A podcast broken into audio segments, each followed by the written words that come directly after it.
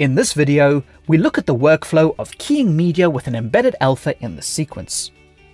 This is quite a common task. For example, you have been asked to key a title over a background. The supplied file sequence has been prepped with an embedded alpha channel for the transparency.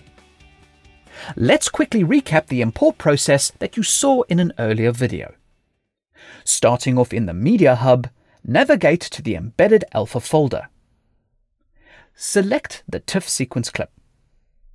Looking at the general import options, you can choose how to handle the embedded alpha channel.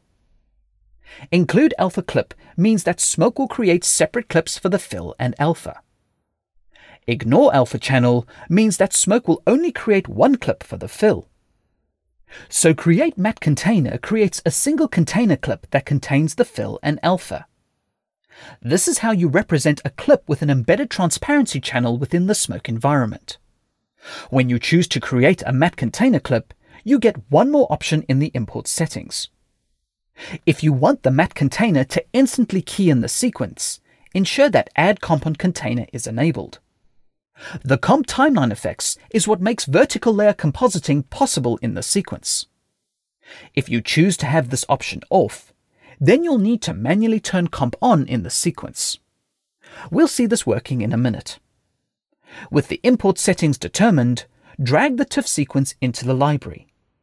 The new matte container clip looks like any other source clip in the library.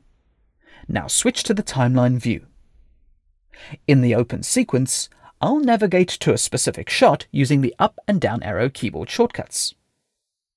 Now ensure that snap is on and ripple is off.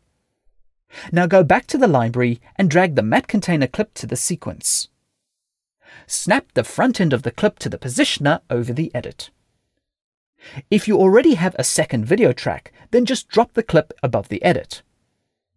If you haven't got a second video track, hover the clip above the existing video track, and the indications will tell you that it will create a new track in the sequence.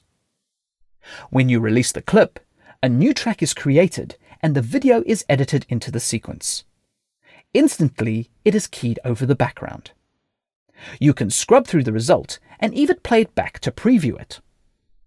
Now remember what I said earlier about the comp timeline effects. If you had not enabled Add Comp on Container prior to importing this graphic, the comp timeline effects would be off in the effects pipeline. If I scrub the segment again, it will not key over the background. You would have to manually turn the comp timeline effects on, and then it will key in the sequence as expected. You can now select the matte container and press render to process the final result. So this is one workflow to deal with files with embedded alpha channels. Please move on to the next video to continue your smoke getting started experience.